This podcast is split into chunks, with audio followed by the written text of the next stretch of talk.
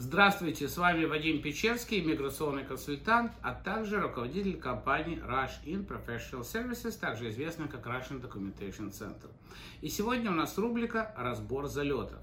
В данном видеообращении мы разберем реальный кейс, над которым я работаю в функционале паралегала, помощника адвоката.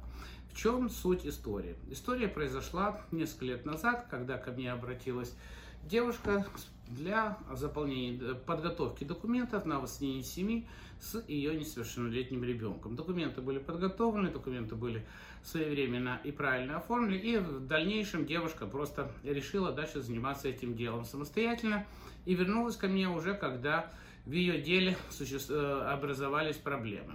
Проблема какого рода? Девушка получила письмо, что она обвиняется в подлоге, в обмане иммиграционной службы в связи с тем, что за время ее отсутствия она предоставила документы, якобы, что она находилась на территории США, проживала на территории США, и у нее есть договор на аренду и другие документы. Так вот, это не соответствует действительности.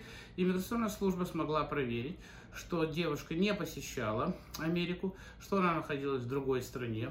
Посольство смогла, э, написали письмо, что данной визе будет отказано, если она не докажет, каким образом она смогла предоставить всю эту документацию и предупредили, что если в ее документах существует подлог, то об этом она должна сообщить самостоятельно до того, как иммиграционная служба начнет против нее э, юридические действия.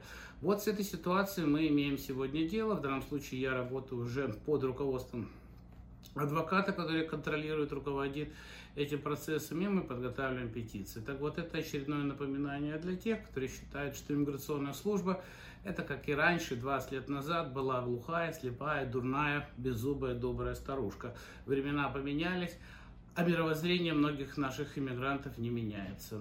А надо было бы. С вами был Вадим Печерский, Russian Documentation Center.